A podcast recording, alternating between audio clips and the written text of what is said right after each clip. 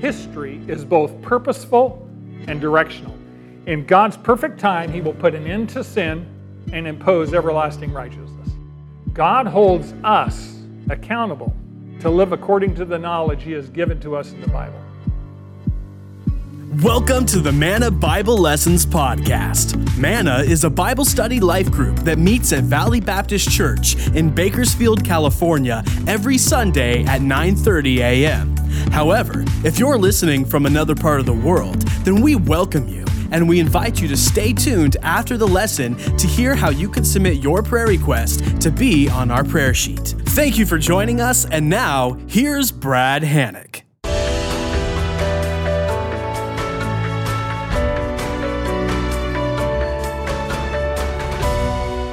Fellow students, if you've opened your Bibles to Daniel nine, Daniel nine, we're going to just do a few verses today, verses twenty to twenty-seven.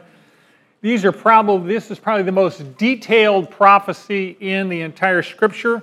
Isaac Newton once said the um, claims of Christianity can be documented with these verses alone, so it's obviously very important that we take a look at this. Let me just give you a little context before we dive into this. History of Israel. Yahweh, the God of Israel, brought them out of the land of Egypt into the promised land of Canaan. And as part of the covenant God made with them, the terms and conditions of his relationship with them, he said, if you obey my commandments, if you live according to my law, I will abundantly bless you.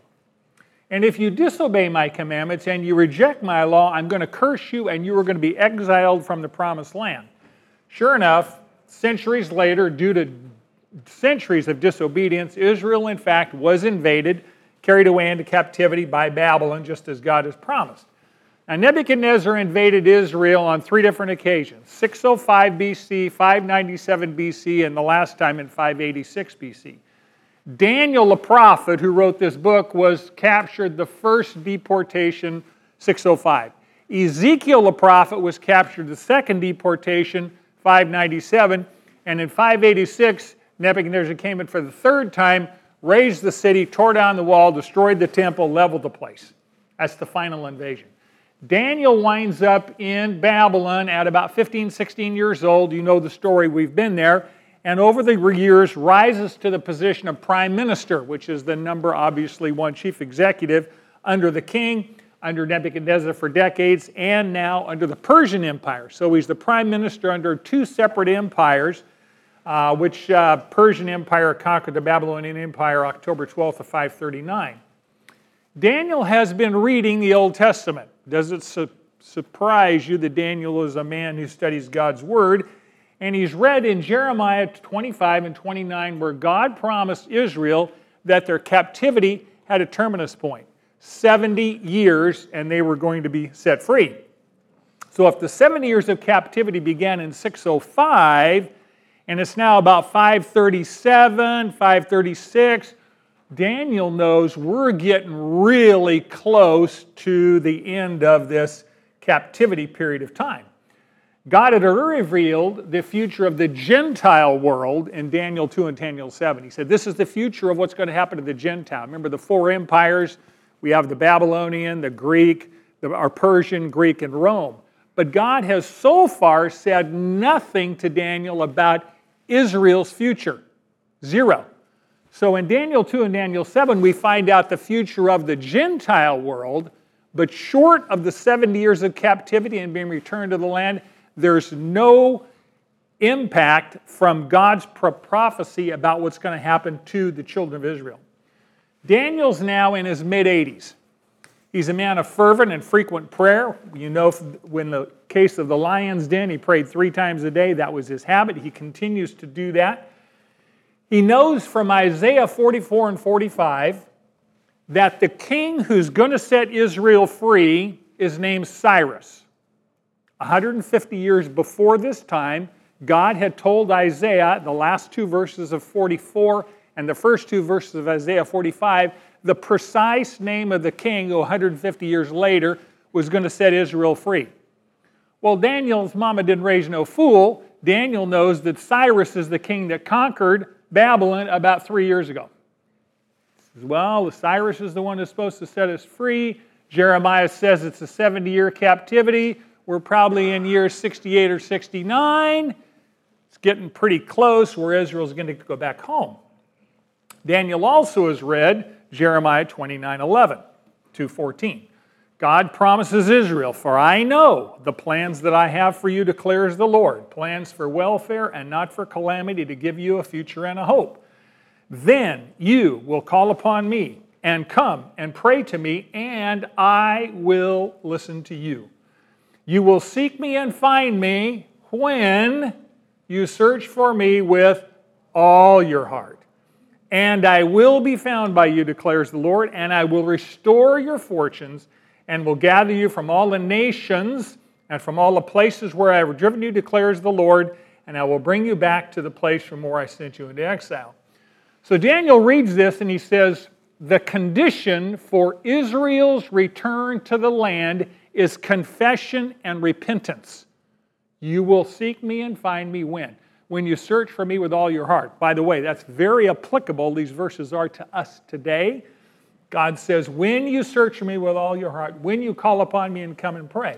So Daniel says, if the nation is going to go back to the land, they have to confess their sins. What does Daniel do? He begins a vast prayer of confession that we studied last week in Daniel nine, the first twenty-three verses. He begins to pray this prayer of confession, and in response to this prayer of confession and repentance, God sends who? Gabriel, the angel who communicates God's plan to Daniel about Israel's future. That's what we're going to study today. Chapter nine, verse twenty. Daniel recounts, "Now while I was speaking and praying and confessing my sin and the sin of my people Israel, and presenting my supplication before the Lord my God in behalf of the holy mountain of my God, while I was still speaking in prayer, then the man Gabriel, whom I had seen in the vision previously, came to me in my extreme weariness about the time of the evening offering. He gave me instruction and talked with me and said, 'O Daniel, I have now come forth to give you insight with understanding. At the beginning of your supplications, the command was issued, and I have come to tell you, for you are highly esteemed. So give heed to the message and gain understanding of the vision.'" So Daniel's in this extended prayer. He's praying past the point of exhaustion, which would probably be good for most of us to practice from time to time. I typically fall asleep when I pray to the point of exhaustion, just confessions here, right? So God wanted Daniel to know what his divine plan for Israel's future was. And he wanted Israel to know what his divine plan for the future was. And he wants you and I to know what his divine plan for Israel was. And he says, Daniel, you are highly esteemed. You are greatly beloved by God. And God sent Gabriel at the beginning of Daniel's prayer. Fascinating. He didn't wait. He knew what Daniel was going to pray and confess beforehand, and he sent Gabriel immediately. By the way, that's a fast answer. And Daniel was greatly beloved. That's a fascinating look at this. He's actually greatly beloved because he keeps himself in the love of God through obedience. John MacArthur gave this absolutely fabulous example of how to keep yourself in the love of God. He said, I want you to imagine a large circle, a big circle. And that circle is an O, and that's the circle of obedience. And inside the circle of obedience, God rains down his love, right? Inside the circle. Now, if you step outside the circle of obedience, it's not that God doesn't love you. It's you've stepped outside where the rain of his love is falling. So if somehow you're not getting rained on, maybe you've stepped outside the circle of obedience. Just the thought, right? God now tells Daniel, verse twenty-four, here's the future of your people. Seventy weeks have been decreed for your people and your holy city to do six things. Finish the transgression, make an end of sin, make an atonement for iniquity, bring in everlasting righteousness, seal up vision and prophecy, anoint the most holy place. Here's the principle. History is both purposeful and directional. In God's perfect time, he will put an end to sin and impose everlasting righteousness. History is both purposeful and directional. In God's perfect time, he will put an end to sin and impose everlasting righteousness. Let's try and define some of our terms. This word week, W E E K, it's the Hebrew word shavim. Shavim means seven. Seven. So he's talking about seventy sevens. When we say seventy weeks, a week is just a nomenclature for seven. It doesn't specify days, months, weeks, years. It just says seven. It's like the word dozen. How much is a dozen? Twelve. It doesn't say a dozen donuts, a dozen eggs. It just, it's dozen means twelve. Seven, a week means seven. So the context here refers to years. Now you need to think like the Jewish nation thinks. We think in base ten, right? We think in tens, decimals, decades. You go to ten, then you start over, right?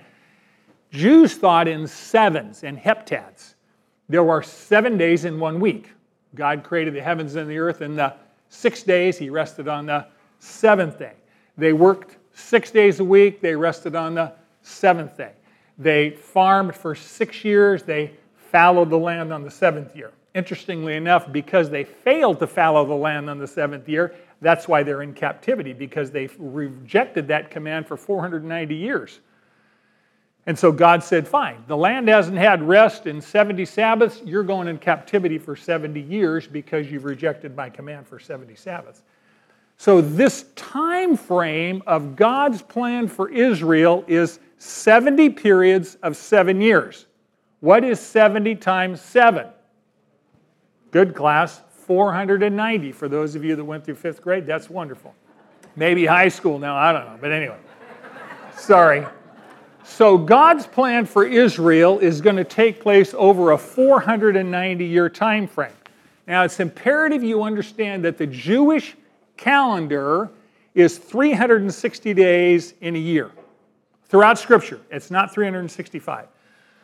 Now we know this because Genesis seven eleven tells us that Noah's flood lasted five months.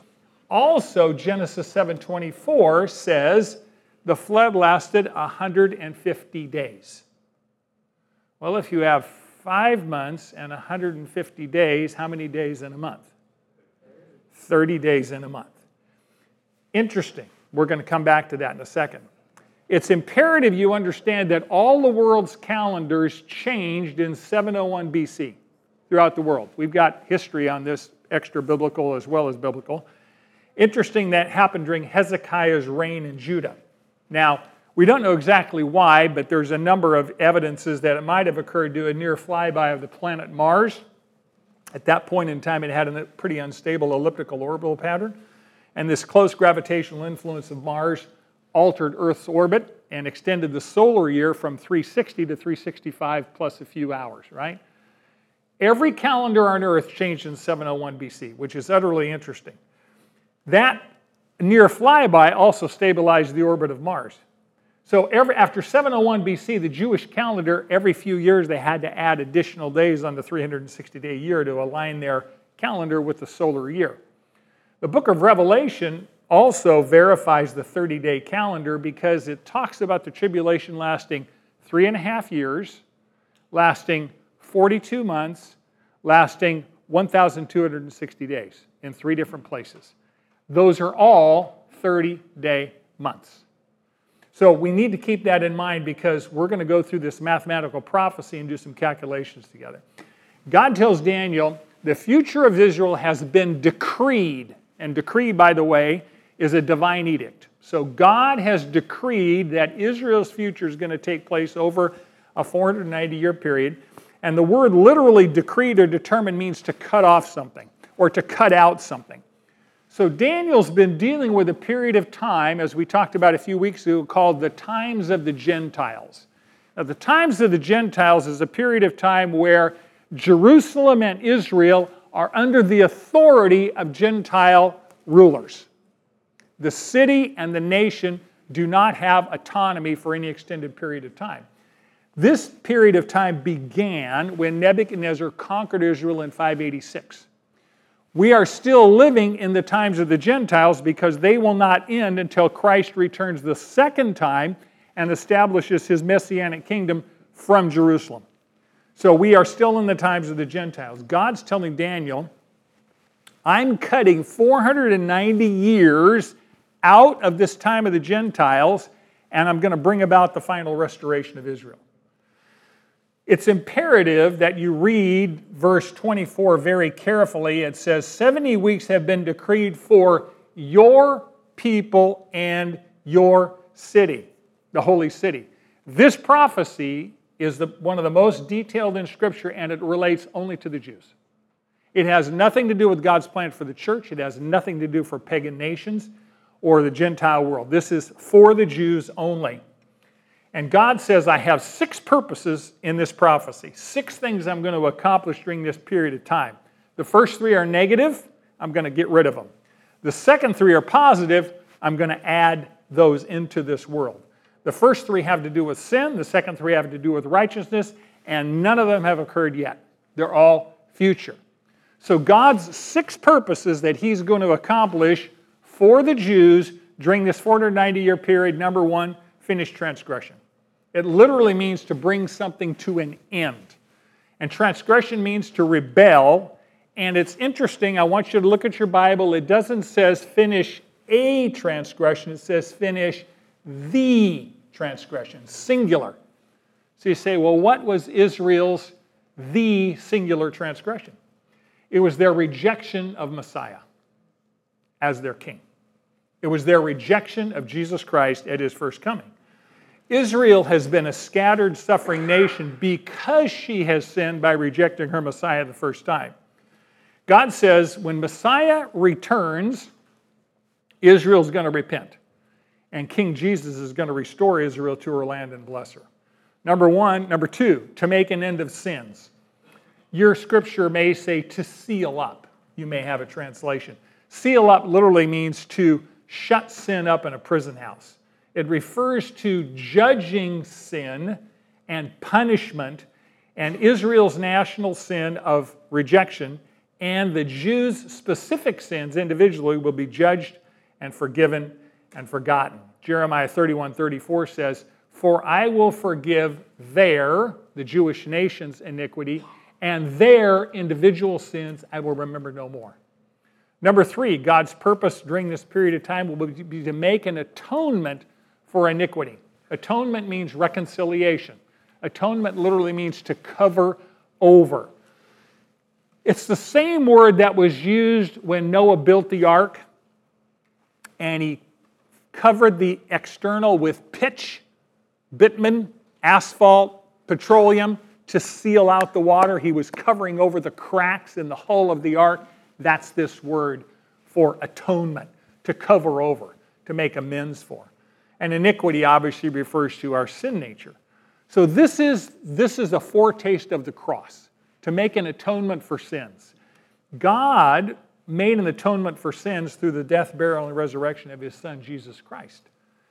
Christ's substitutionary death on the cross paid the penalty for what?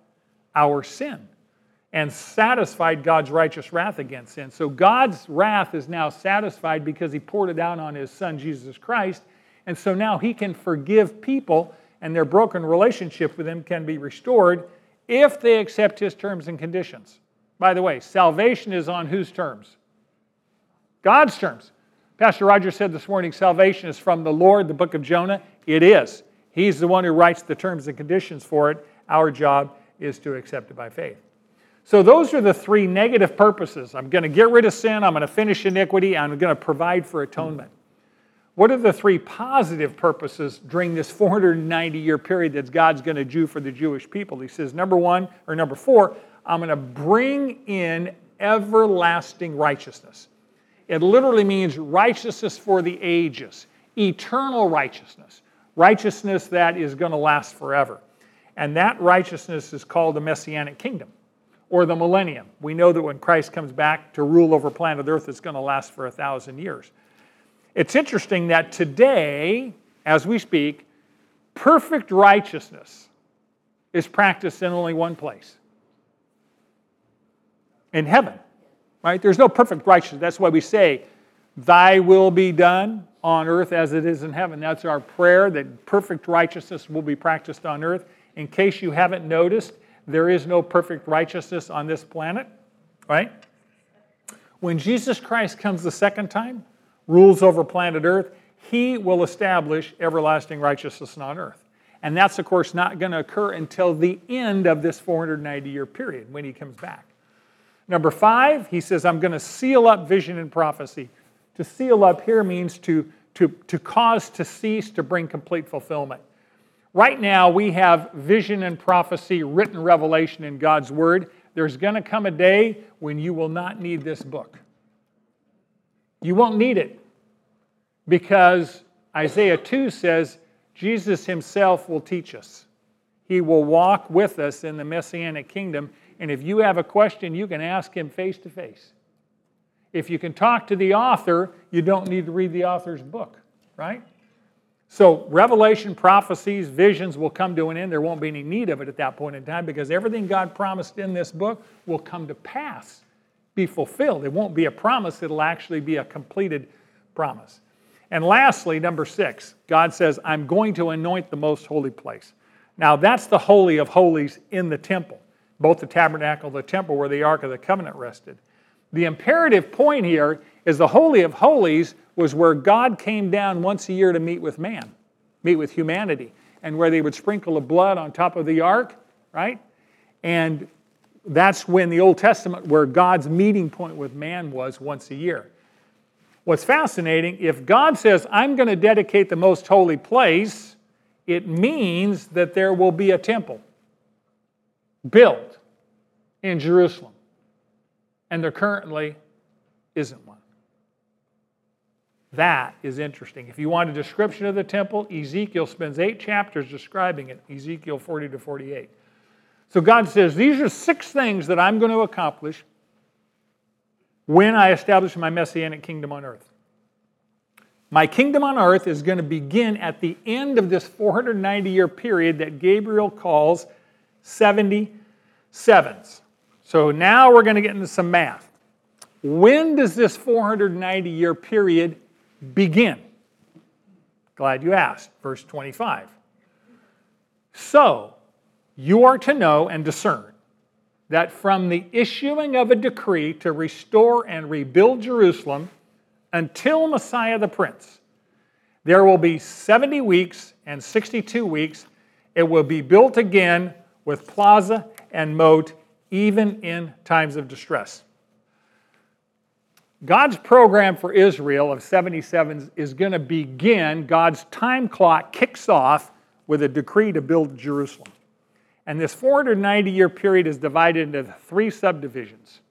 You have seven sevens, or forty-nine years. You have sixty-two sevens, or four hundred thirty-four years. And you have one seven, or seven years. Now, the first subdivision, forty-nine years, refers to the time it took to rebuild the city of Jerusalem. It says rebuilding plaza and moat. That plaza, obviously, is rebuilding the interior of the city, all the buildings the, and the streets inside the city. Moat refers to building, the, obviously, the fortifications and the wall on the outside. So it, God is saying, from the time this decree is issued, it's going to be forty-nine years before the city of Jerusalem has been rebuilt. The second subdivision is four hundred thirty-four years long, sixty-two sevens. And when you combine those two, the first seven and the second sixty-two sevens, you get four hundred eighty-three years. And you say, so what? God is telling you the precise day that his son is going to show up on scene in the flesh. He says there's going to be four hundred eighty-three years between the issuing of the decree to rebuild Jerusalem and the official presentation of Messiah the Prince. Now, this is a mathematical prophecy that can be calculated and validated. The four hundred ninety year time frame is going to begin when somebody issues a decree to restore and rebuild Jerusalem, and the, not the temple, the city. There were four imperial decrees issued during this time by various kings. The first three authorized Israel to rebuild their temple. That's not what he's talking about. There's only one decree that authorizes Israel to rebuild the city and the walls. And that took place in Nehemiah chapter two. It came about in the month Nisan, In the twentieth century of King Artaxerxes, I, Nehemiah, said to the king, if it please the king, and if your servant has found favor before me, send me to Judah, to the city of my fathers, that I may rebuild it. So it pleased the king to send me. Verse seven. And I said to the king, if it please the king, let letters be given to me for the governors of the provinces beyond the river. That's a safe passage. And number eight, interesting, and a letter to Asaph, the keeper of the king's forest, that he may give me timber to do what? Make beams for the gates of the fortress, which is by the temple, for the wall of the city. This is the first time that any Persian king says, you can rebuild the city and rebuild the walls and fortify the city. If you're a king and you're in Persia and somebody who you conquered seventy years before says, we like to rebuild the cities and the walls and the gates, you would think, ah, they might be getting a little close to rebellion. I don't think, you can rebuild your temple, but no walls. Because if I want to come in and take you, I can come in and take you. This is the first time that they were allowed and commanded in Nehemiah's secured position to rebuild the walls of the city. Artaxerxes of Persia began his reign over Persia in four sixty-five B C. It's now his twentieth year. four sixty-five minus twenty is four forty-five, right? Now, when you calculated the king's reigns, they were calculated from the first month of their reign, the first of the month. So if you took office on January tenth, we would call your reign beginning January first. That's how they calculated the reigns of the king, the first month of the reign. And the first month of Artaxerxes' reign was the month Nisan. That's a calendar, that's not a car. The month Nisan is March, April. They calc- their months didn't overlap with ours. They were generally from the fifteenth to the fifteenth, so there was an overlap. And the decree that Artaxerxes wrote to Nehemiah, assigning responsibility to rebuild Jerusalem's walls, was issued on March fourteenth, four forty-five B C. So March fourteenth, four forty-five B C, God's countdown clock for the appearance of Messiah the Prince started ticking. Now that first subdivision is forty-nine years. And at the end of forty-nine years, the city of Jerusalem was to be rebuilt with plaza and walls and moats, even in times of distress. Well, you look at that and you say, Nehemiah had a pretty tough time rebuilding the walls. He got them done in fifty-two days. What you don't know is when you read the rest of the book of Nehemiah and the rest of Ezra, there was opposition, local opposition to the Jews rebuilding the city for years and years and decades. That's why he says, even in times of distress. Now, you take four forty-five B C and you minus forty-nine years on your diagram, you get to three ninety-six. What happens in three ninety-six? Well, you not only have the completion of Jerusalem, you have the completion of the Old Testament. Malachi, the last book in the Bible, was finished about four hundred B C. This was the last revelation from God to the nation of Israel for four hundred years. Until when? John the Baptist. This is also known as the silent years. So that's the first seven years. What about the second sixty-two times seven years, the second four hundred thirty-four years? That began in three ninety-six, and it ended with Christ's triumphal entry into Jerusalem when he presented himself as Messiah the King. Remember when Christ was here on earth and people kept trying to make him king? And he said, my time's not come, my time's not come, my time's not come. Then one day, the day we call Palm Sunday, Jesus deliberately arranges it in order to fulfill prophecy and have Israel declare him as king. He's fulfilling Zechariah nine nine, where Zechariah says, rejoice greatly, O daughter of Zion. Shout in triumph, O daughter of Jerusalem. Behold, your king is coming to you. He is just and endowed with salvation, humble and mounted on a donkey, even on a colt, the foal of the donkey. And the crowds, what do they sing? Blessed is the one who comes in the name of the Lord. That's a messianic title from Psalm one eighteen, verse twenty-two. So they were fulfilling prophecy. Jesus arranged for them to fulfill prophecy. Unfortunately, the religious leaders rejected Messiah. The exact date of Jesus Christ's triumphal entry into Jerusalem was April sixth, thirty-two A D.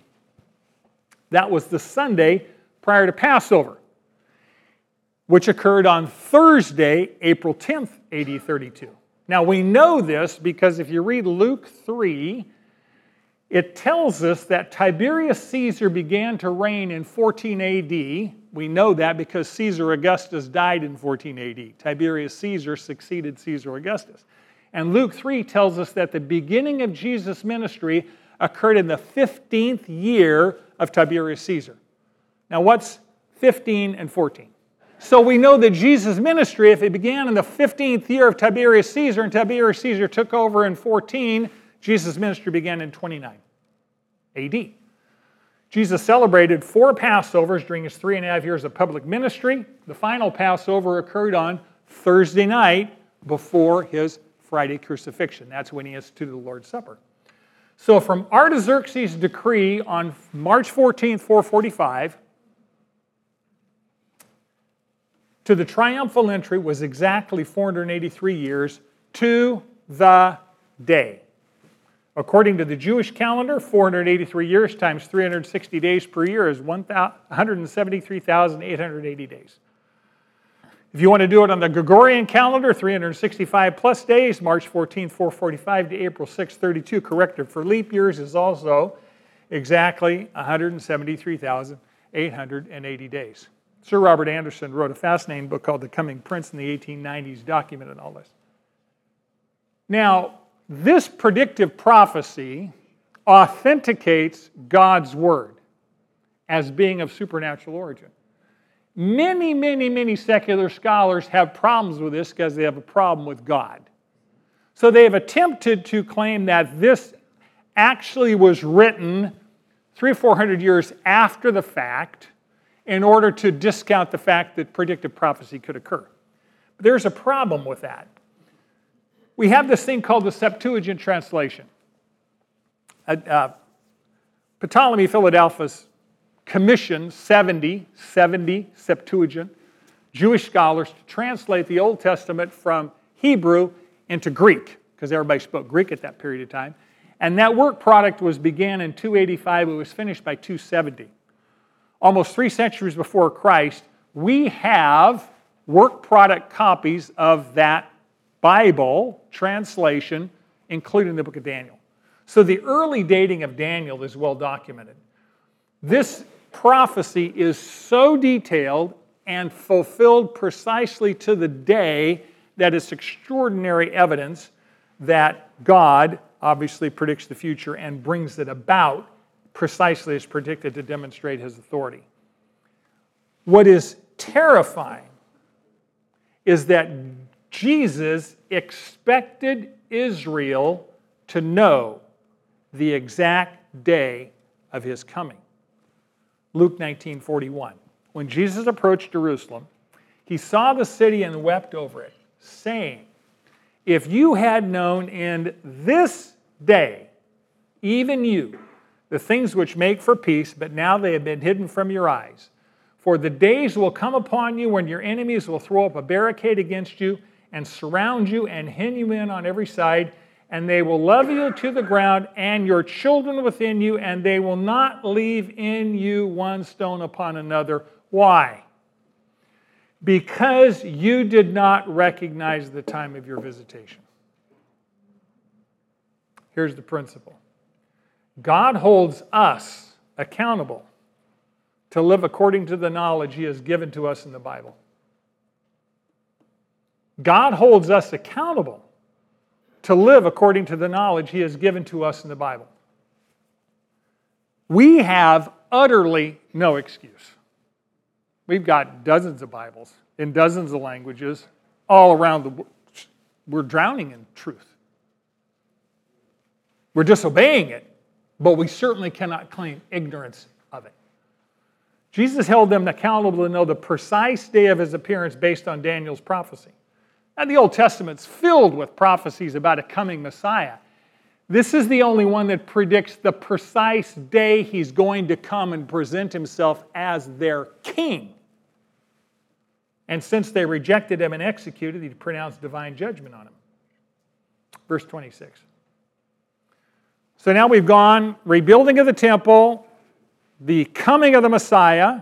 What happens after that? Verse twenty-six says, after the sixty-two weeks, after the four hundred eighty-three years, the Messiah will be cut up, cut off, and have nothing. And the people of the prince who is to come will destroy the city and the sanctuary, and its end will come with a flood. Even to the end there will be war. Desolations are determined. So God is now telling Daniel, here's what's going to happen between the sixty-ninth and the seventieth week. After the sixty-ninth week is completed, after the second subdivision, but before the last seven, three events will occur. Number one, it says, the Messiah will be cut off and have nothing. The Hebrew there is kerat, which means to execute. It refers to the execution of a person given the death penalty for a crime. We know that Messiah was what?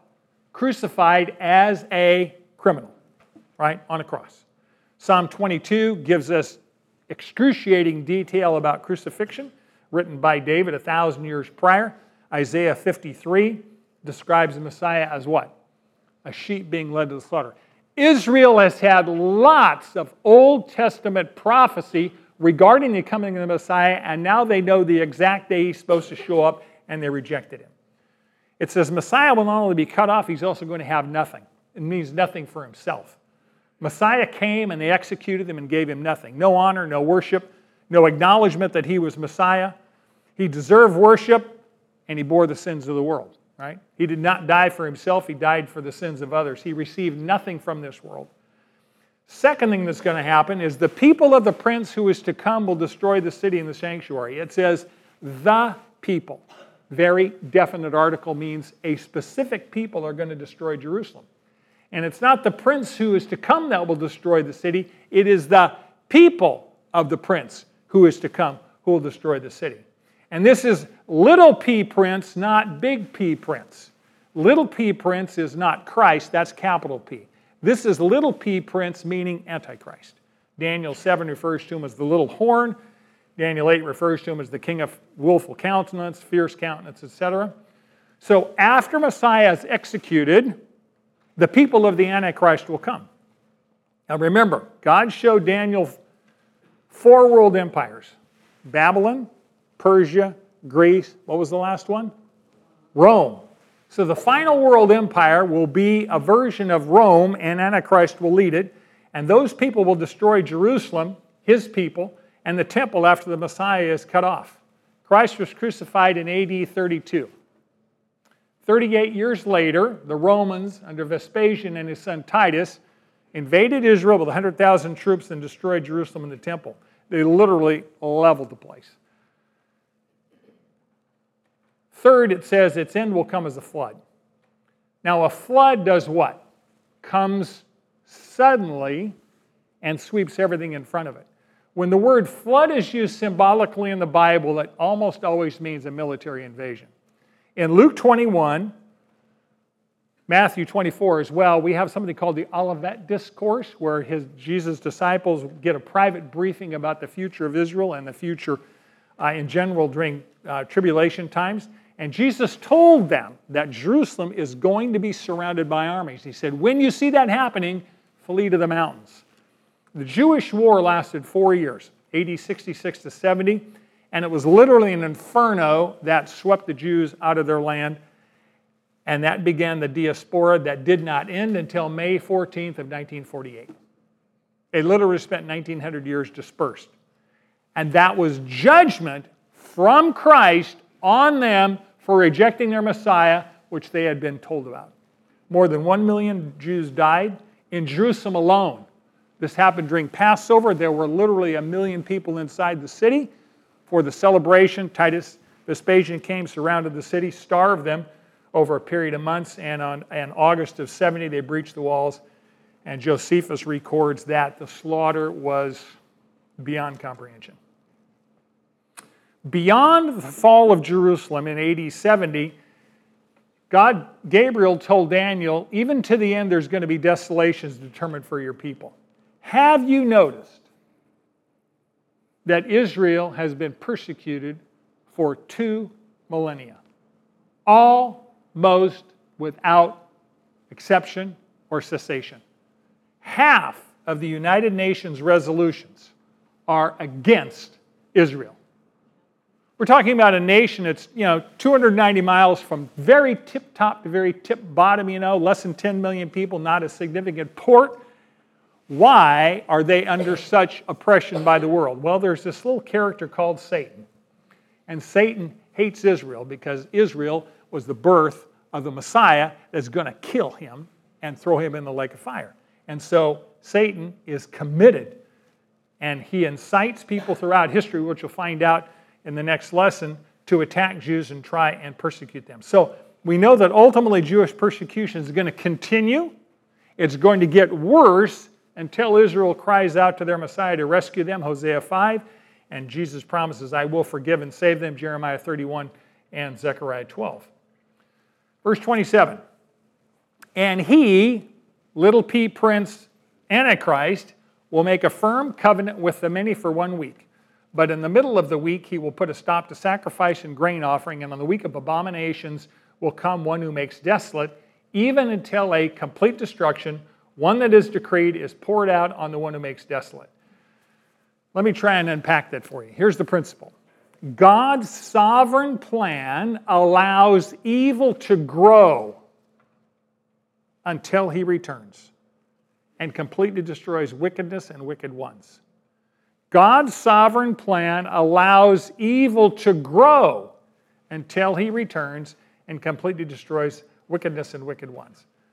Now we're in the third subdivision of this prophetic panorama that God has outlined. The first forty-nine years have happened. The second four hundred thirty-four years have happened. So we have Messiah coming. We have the destruction of Jerusalem. We have the dispersion of the Jewish nation.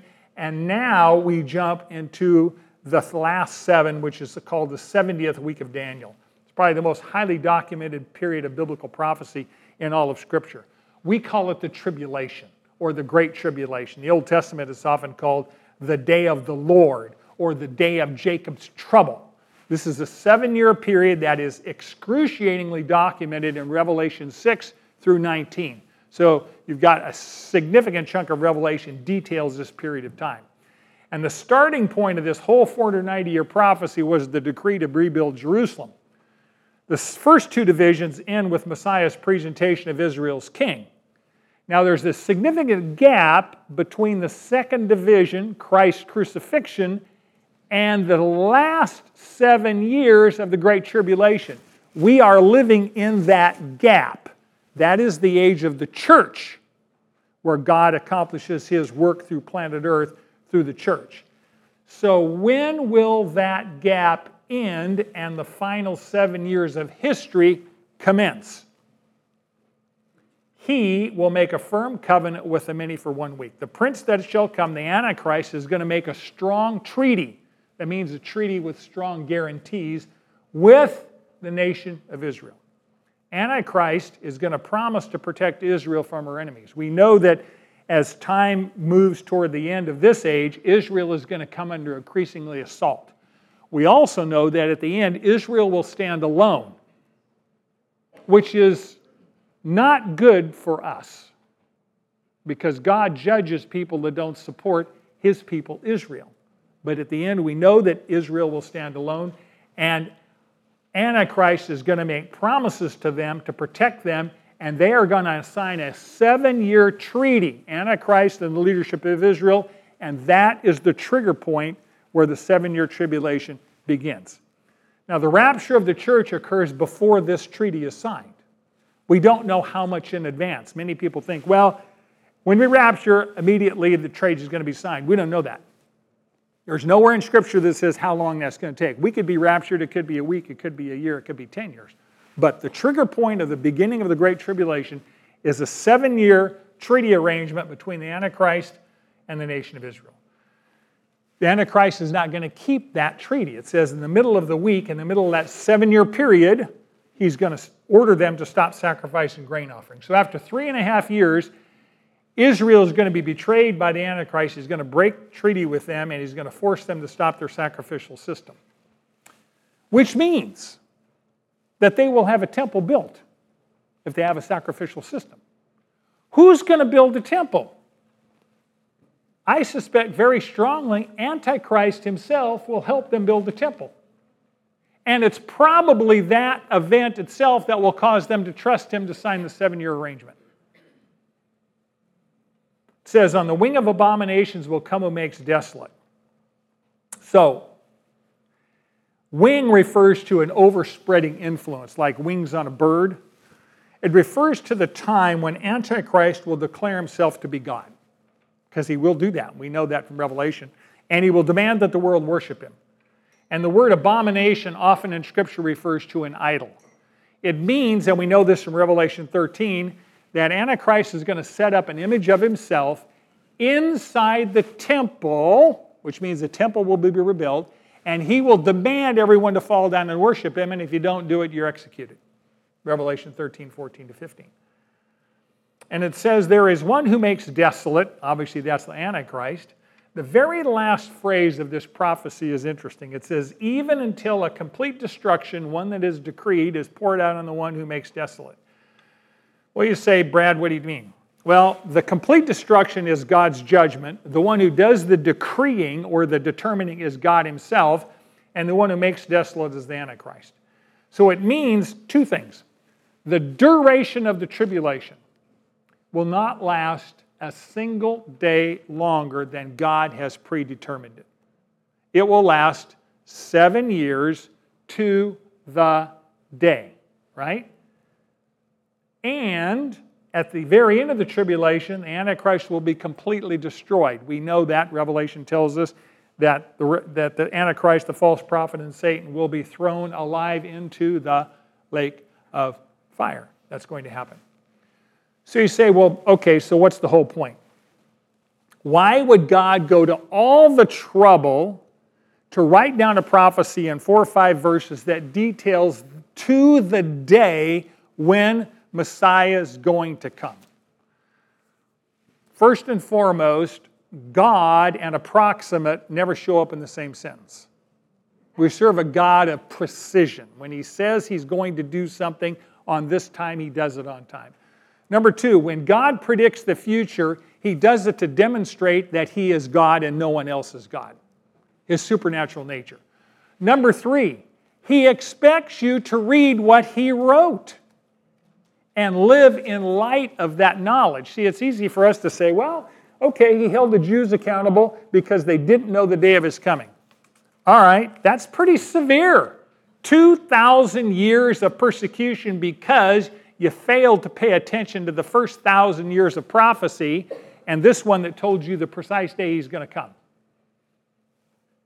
So what has God written in Scripture that he's going to hold you and I accountable for? Everything. He didn't write it down as suggestions. He wrote it down because he expects you and me, under the power of the Holy Spirit, to read it and understand it and live in alignment with it. See, it's very easy to say, well, this is an interesting book, and it's, it's yeah, this is fascinating. It's got some interesting things to say. No, we're held accountable to live according to it. Our, our standard of accountability is no different than Israel's. We have the Holy Spirit. What's our excuse? So I plead with you, when you read this, God has purpose. Every morning you open your Bible and you read eight verses, ten verses, two chapters, if you're like Carolyn, and most of you, I think it's a great pattern, read through the Scripture. God has a message for you that morning that he wants you to follow that morning or night whenever you read it. Does that make sense? And he will hold us accountable for that. Here's the good news. The destruction of evil is not the end of the story. The end of the story is not just the end of man's sinful rule and the destruction of the Antichrist. It's that there is a king who is coming back to his planet, and he is establishing his eternal kingdom, and he will rule and reign forever. There's an old song Bill Gaither wrote called The King is Coming. You probably have heard that, right? We need to live in light of that because this world's a mess.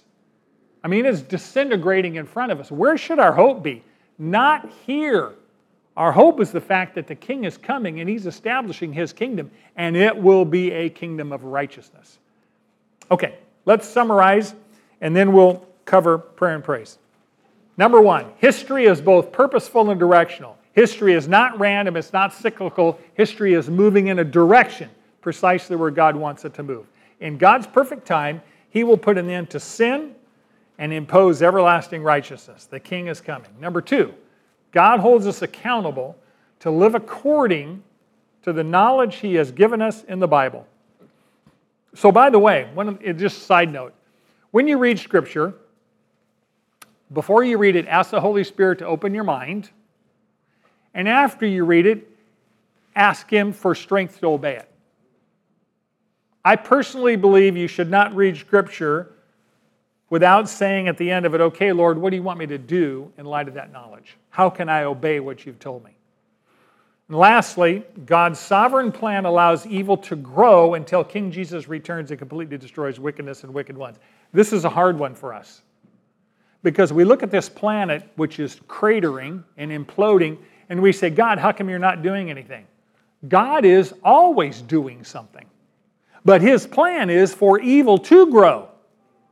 His good plan, his sovereign plan, is not the author of evil, but he allows it to accomplish his purposes. Does that mean we should not stand against evil? We should stand against evil, but we should not be surprised when evil grows because God allows it to grow to demonstrate the evil, the wickedness of the human heart and Satan, and to save us from that by his grace. He is coming, and when he comes, he will destroy wickedness and establish righteousness.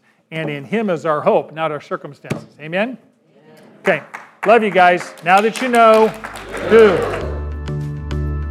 Manna meets at Valley Baptist Church at forty-eight hundred Fruitvale Avenue in Bakersfield, California, every Sunday at nine thirty a.m. in the choir room. We would love for you to join us. Here at Manna, we believe in doing life together. So if you're in need of prayer, submit your request to manna bible podcast at gmail dot com, and our class will be happy to pray for you. Thank you for joining us today, and now that you know, do.